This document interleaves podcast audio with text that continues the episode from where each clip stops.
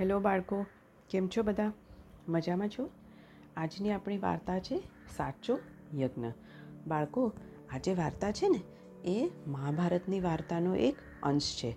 જો તમે લોકોએ મહાભારત જોયું હોય, તો કદાચ તમને એના પાત્રોના નામથી પરિચિત લાગશો. પણ જો ના જોયું હોય, તો ક્યારેક થોડી જાણકારી લઈ અને એમના વિશે ઊંડો અભ્યાસ કરશો, તો તમને બધાને ખૂબ જ ગમશે. તો ચાલો, તમને આમાંથી જ એક વાર્તા કહું. વાર્તાનું નામ છે સાચો યજ્ઞ. મહાભારતની લડાઈ જ્યારે પૂરી થઈ, એ પછી પાંડવોએ એક મોટો યજ્ઞ આરંભ્યો. એ યજ્ઞનું નામ હતું રાજસૂય યજ્ઞ. એ યજ્ઞમાં પાંડવોએ મોટા મોટા ઋષિઓ, બ્રાહ્મણો અને મોટા મોટા મહાજનોને જમવા માટે આમંત્રણ આપેલું. યજ્ઞમાં અનેક લોકોને જમાડી મોટા મોટા દાન અપાઈ રહ્યા હતા અને હોમવાનું કામ પણ વિધિ પ્રમાણે ચાલી રહ્યું હતું. યજ્ઞનું કામ કેમ ચાલે છે? તે કૃષ્ણ પોતે જોઈ રહ્યા હતા. હવે યુધિષ્ઠિરે કીધું કે, કૃષ્ણ, યજ્ઞનું કામ તમને કેમ લાગે છે? આપણો સાચો રાજસુ યજ્ઞ કરવો છે, તમે હાજર છો, પછી એમાં કોઈ ઉણપ ના રહેવી જોઈએ, હં? કૃષ્ણએ કીધું કે, આપણે એની ખાતરી કરી લઈએ. સામેના પાટલા ઉપર હું એક શંખ મૂકું છું. એ જ્યારે આપોઆપ વાગવા માંડે, તો સમજવાનું કે યજ્ઞ સાચી રીતે પૂરો થયો છે. યજ્ઞનું કામ આગળ ચાલી રહ્યું હતું. ખૂબ બધા મંત્રોચ્ચાર હોમ, હવન, ભુજવ અને દાન. પાંડવો, ઋષિઓ અને બ્રાહ્મણો પ્રત્યે સાચા હૃદયથી નમ્રતા બતાવી રહ્યા હતા. દેવો અને માનવોને સંતોષવા પોતાનાથી બધું બધું જ એ લોકો કરી રહ્યા હતા. છતાં હજુ શંખ વાગતો નહોતો. યુધિષ્ઠિર કૃષ્ણ પાસે ગયા અને પૂછ્યું કે, કૃષ્ણ, અમારા યજ્ઞમાં શી ઉણપ છે? તે તમે બતાવો ને.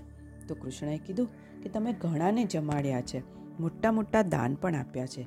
પણ તમારી રાજધાનીમાં એક સાચો સંત વણ આમંત્રણીયો છે. એટલે કે તમે એને આમંત્રણ આપ્યું નથી અને એની તમને દરકાર પણ નથી. પછી તમારો યજ્ઞ કેમ કરીને પૂરો થાય? તો પાંડવોએ કીધું કે આપ એ સંત ક્યાં છે એ કહો, એટલે અમે જાતે જઈને એમને તેડી લાવીએ. કૃષ્ણ કહે, તો જાઓ, આ નગરીને છેડે એક વાલ્મીકી નામનો ચંડાળ રહે છે. એને તેડીને લઈ આવો અને માનપૂર્વક જમાડો. પછી શંખ વાગવા માંડશે.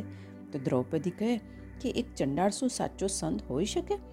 તો કૃષ્ણ હસવા માંડ્યા અને બોલ્યા, કે એ તો અહીં આવશે ને, એટલે તમે જાણશો.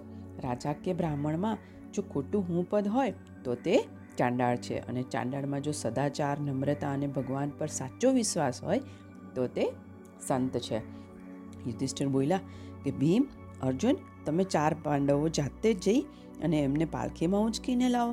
અને દ્રૌપદી, તમે પવિત્રપણે રસોઈ બનાવી અને એ સંતને જમાડજો.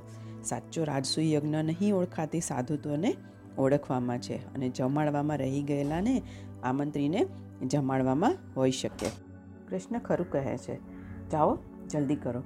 ભીમ અને અર્જુન પોતાના બે ભાઈઓ સાથે વાલ્મીકીને ઘરે પહોંચી ગયા અને એમના પગે પડી અને બોલ્યા કે, મહારાજ, આપ અમારે ત્યાં જમવા પધારો અને જો જમશો તો જ અમારો યજ્ઞ પૂરો થશે.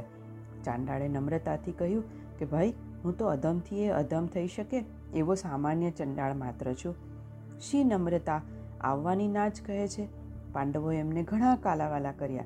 ત્યારે છેવટે એ પાલખીમાં બેઠા અને પાલખી લાવીને પાંડવોએ રાજમહેલમાં ઉતારી. હાથ પગ દોડાવી અને યુધિષ્ઠિર એમના રસોડામાં લઈ ગયા અને સુંદર આસન ઉપર બેસાડી પોતે વીંજણાથી હવા નાખવા લાગ્યા. દ્રૌપદીએ રસોઈ પીરસી અને સંત આમ ખૂબ ઘણા માનથી જમી ઉઠ્યા. સૌને થયું કે હવે શંખ જાતે વાગવો જોઈએ. પણ શંખ વાગ્યો નહીં. બધા કૃષ્ણ સામે જોવા માંડ્યા કે હવે કૃષ્ણ શું બોલશે? થોડી વાર રહી અને હસ્યા અને કૃષ્ણ બોલ્યા કે આ શંખ કેમ નથી વાગતો? એવું તમને બધાને આશ્ચર્ય થાય છે ને? સાચી વાત ને? પણ દ્રૌપદી સંતને જમાડતી વેળાએ તમારા મનમાં શું વિચાર આવ્યો હતો? એ જરા વાત કરો ને? તો દ્રૌપદી બોલી કે પ્રભુ, સાચે મારો જ દોષ છે. મારા મનમાં પીરસતી વખતે ઊંચ નીચનો વિચાર આવ્યો હતો અને મેં સંતનું મનમાં ને મનમાં અપમાન કર્યું છે. મારી એ ભૂલ માટે મને તમે માફ કરો. એમ કહીને એણે નીચું જોઈ લીધું. એની આંખોમાંથી અશ્રુની ધારા વહેવા લાગી. પછી સંતના પગમાં માથું મૂકી અને એ બોલી કે, દેવ, મને ક્ષમા આપો. મેં આપનું મનથી અપમાન કર્યું છે. તે અજ્ઞાનને લીધે થયું છે.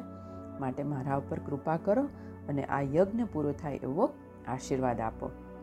દ્રૌપદી બોલતી હતી અને ત્યાં જ તરત શંખ વાગવા લાગ્યો. પાંચે પાંડવો અને છઠ્ઠી દ્રૌપદી તથા યજ્ઞમાં આવેલા ઋષિઓ તથા બ્રાહ્મણોએ પછી આવી અને વાલ્મીકીના ચરણમાં માથું મૂકી દીધું. આમ સાચા સંત અને સાચો રાજા તરી આવ્યા. તો બાળકો, કેવી લાગી આપણી વાર્તા? બરાબર ને? આપણે ક્યારેક કોઈની વચ્ચે ભેદભાવ કે ઊંચ નીચ એવું રાખવું જોઈએ નહીં. દરેક મનુષ્ય ભગવાને ઘડેલો છે તો બધાને એક જ સમાન રીતે જોવાની આદત કેળવવી જોઈએ. એ જ આ વાર્તાનો સાર છે. તો ચાલો, કાલે મળીશું ફરી એક નવી વાર્તા સાથે. ત્યાં સુધી બધાને good bye, good night, and do take care of yourself